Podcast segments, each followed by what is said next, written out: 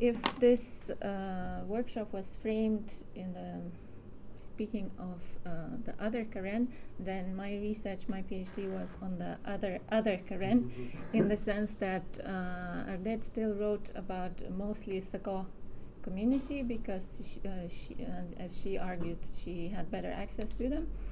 But uh, my PhD was focused specifically on uh, uh, PLO communities of uh, central Kayin state and uh, the transnationalization of these communities that has been happening since, uh, as far as I can tell, uh, how far my uh, interviews went back to, or what people could tell about, um, mid 80s, which is the same time as um, the mass displacement also st- uh, started. So actually, it was the, the same networks that were being used later for labor migration. So my PhD project that I did uh, at uh, SOAS in London was um, uh, based on choosing a particular area, a community in uh, uh, Pa'an Township, and um, interviewing people in that community and people from that community in Bangkok. So basically, it was uh, trans-border um, fieldwork, and yeah, I did interviews and ethnography intermittently between uh, 2012 and last time I was there in 2016. Uh, I have about uh, over 100 uh, interviews by now. Uh, about 90 of them are with uh, migrants themselves. And if Alexander was talking about this humanitarian industry, so in my case, Economy. uh, yeah, economy. In my case, it is the the rise of uh, the migration industry, how it arose in Central Kayin state. So just to set the scene, uh, probably most people here have been to Pa'an or thereabouts. Uh, yeah, this is the landscape in Pa'an Township, the Pa'an uh, Town Center, and uh, this is what uh, sort of makes up this migration industry, keeps together, and builds transport infrastructure, even at a time when it was not possible to bridge that gap legally and officially uh, between Thailand and Myanmar.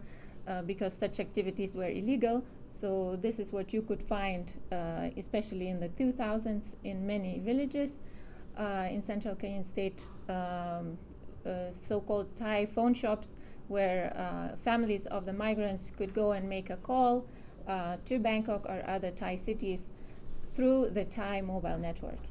So, it's completely illegal, and the owners of such businesses had to uh, pay a regular fee to the police and uh, uh, pay for the um, running of transmission towers who would strengthen the Thai mobile network signal in the Dawna Range. Um, and this photo I also like very much because you basically need uh, the basics of two languages to understand the, uh, the title of the, of the restaurant which is in Thai but written in uh, Burmese script. it says alo- aloidi, which is tasty in Thai, but it's written in Burmese script. So th- it's run by a lady who also worked in Bangkok for a long time and then came back to her village and established this restaurant. And this is what you see also. Uh, is very common in Pa'an Township. Many, many Thai restaurants run by returnees. Uh, the the trip, as you may know, between Pa'an and Myawaddy used to be very arduous, but that has changed with the new road uh, to a great extent. Uh, and um, migrants that I was interviewing, of course, because they come from the central Kayin state, from Pa'an Township, they would cross via Myawaddy Mae Sot, the busiest border crossing point. And as they've been telling me, Mae Sot and especially Myawaddy has also been transformed, uh, transformed by these flows and this is also part of the same uh, migration industry. Uh, those who can read the Burmese script can see that it's uh, it lists various hubs of Burmese migrants in inside Thailand. So Mesau, Bangkok, Samut Prakan, uh, Mahachai, where, where the fisheries industry is based, and and these are the two the two ways to cross to cross the border. This is the official way with many queues, especially during the Buddhist New Year, and then under the bridge. And uh, people call it like that themselves. Okay, uh, but uh, for this presentation, especially, I was asked uh, by Justine to focus more on women, which is, which was not what my project was exactly about. But gender is definitely present in the uh, processes of migration, and the discourses of transnationalism themselves are gendered, since women are traditionally associated with reproductive labor uh, whereas men with productive. So the discourses are also different then. In uh, uh, it's known that in certain areas of Southeast Asia, temporary labor migration, cross-border migration especially, has become a sign of male maturity, like a initiation sort of a mm-hmm. uh, ceremony, uh. Uh, but mm, we don't have this. speaking of women, maybe because mobility in search of adventure, which is captured by this uh, Thai uh, saying by Theo, which implies sort of going around, especially for fun, like traveling. Mm-hmm. It, it used to it used to be regarded as a male prerogative because it also has connotations as um, with gaining uh, sexual experience, for example, which is not not, not allowed for young women, uh, single women especially. So if we look at uh, previous research, specifically on the Karen ethnographic research, Yoko Hayami, for example, has argued about the northern Thailand's uh, Sagaw Karen uh, women that their lives were supposed to take place within their village. Uh, and Hamilton, who did uh, research even much earlier in a Thai Plo village, said that the only female to travel regularly was the midwife, mm. who was not restrained anymore by this young single uh, lady status. And again, this was for reproductive sort of labor. Uh, but in today's transnationalized Kayin state, uh, women do travel, and uh, some of my informants said that actually there are even more women migrants than men. So they have to negotiate, as has been noted um, in studies about other Asian uh, women migrants, that they have to negotiate and uh, navigate between the notions of being modern women in the sense of going abroad, uh, doing the same thing as as men, in, uh, but also being dutiful daughters in the way of having to provide for the family. That their uh, the excuse for their migration is that they uh, are providing for the family. So, uh, judging from my own interviews, women definitely were even among the earliest migrants. Um, for example, one of the ladies I talked to in in that village, who has by now come back, she went to Mae Sot already in the 1984 or 1985 at 16, in, at a time when farming was uh, extremely discouraged by high rice tax. Mm-hmm. Uh, the family had a big plot uh, of land, so they had to pay a lot of tax, and uh, nobody wanted to do farming and it was already her father who went to do uh, farming. So the, the first jobs were still in farming, but on the other side of the border. And he actually died in Popra area. And then she was the first in among her siblings, but then all siblings and then all her three children also went to Thailand. So by the time I met her in the village, when she was already back, uh, both her husband and three children were away working. Mm well, she was taking care of uh, a grandchild.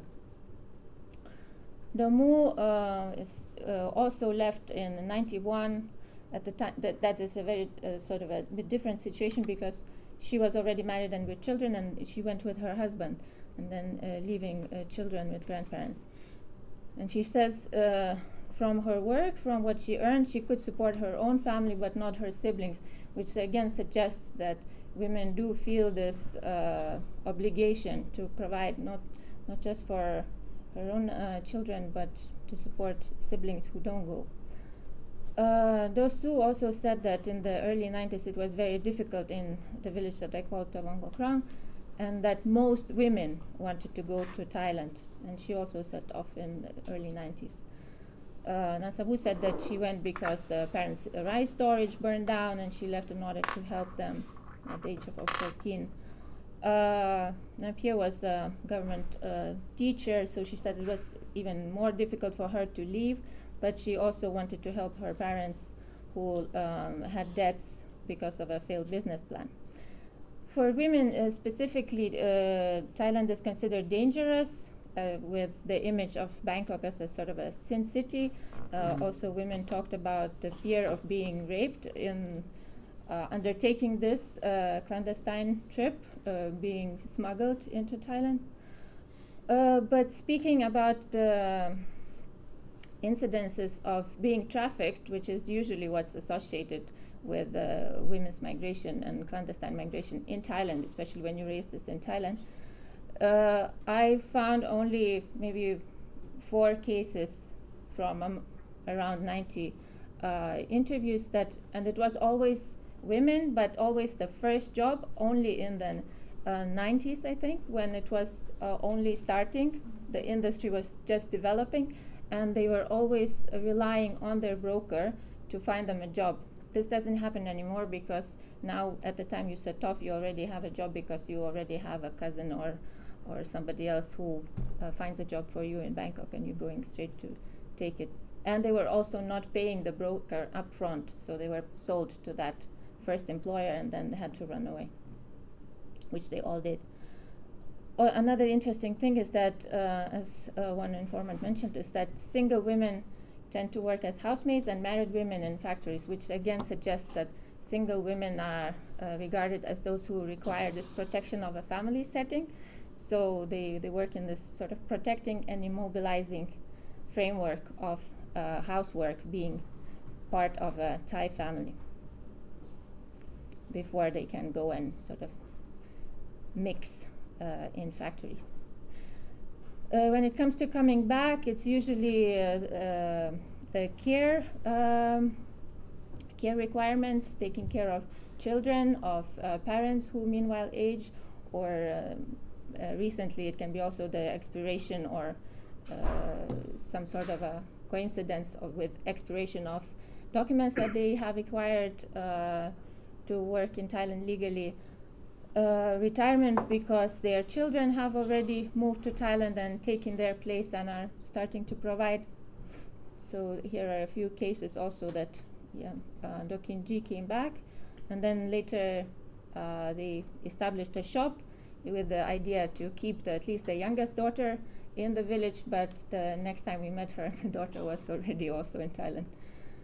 Um, Another case was uh, Domimi, who also came back to take care of her mother, ailing mother, and uh, they opened the, this Thai phone shop. But by 2013, these uh, phone shops were closing because the uh, Myanmar mobile networks were spreading. So this is non-existent by now. This business, although used to be, they, they used to have like nine shops in the in the same village, and they all were doing okay. Um,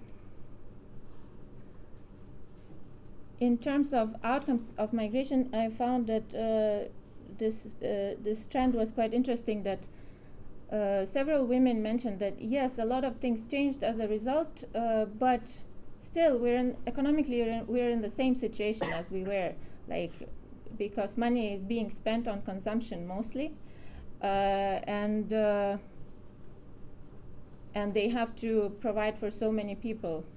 in NPS case, also the for usually as especially as the eldest sister providing for the youngest siblings then their children and then taking care of the old uh, ailing uh, parents. So in terms of patterns yeah uh, being a woman does not immobilize you but women's migration is often the way they present it is that that's a way to repay families debts. And uh, we can now see that it's already the second generation of women migrants. There are already daughters, adult daughters who are working and with their children being tended in the in the village. Uh, families are usually now started in Thailand, although still with uh, other Karen, the people that they still tend to mix with in, in Bangkok or other Burmese uh, ethnicities. And it is women, the women who undertake more of the balancing of between the productive and reproductive work. So if if it takes uh, coming back in order to take care of the children, it's usually the women who go back.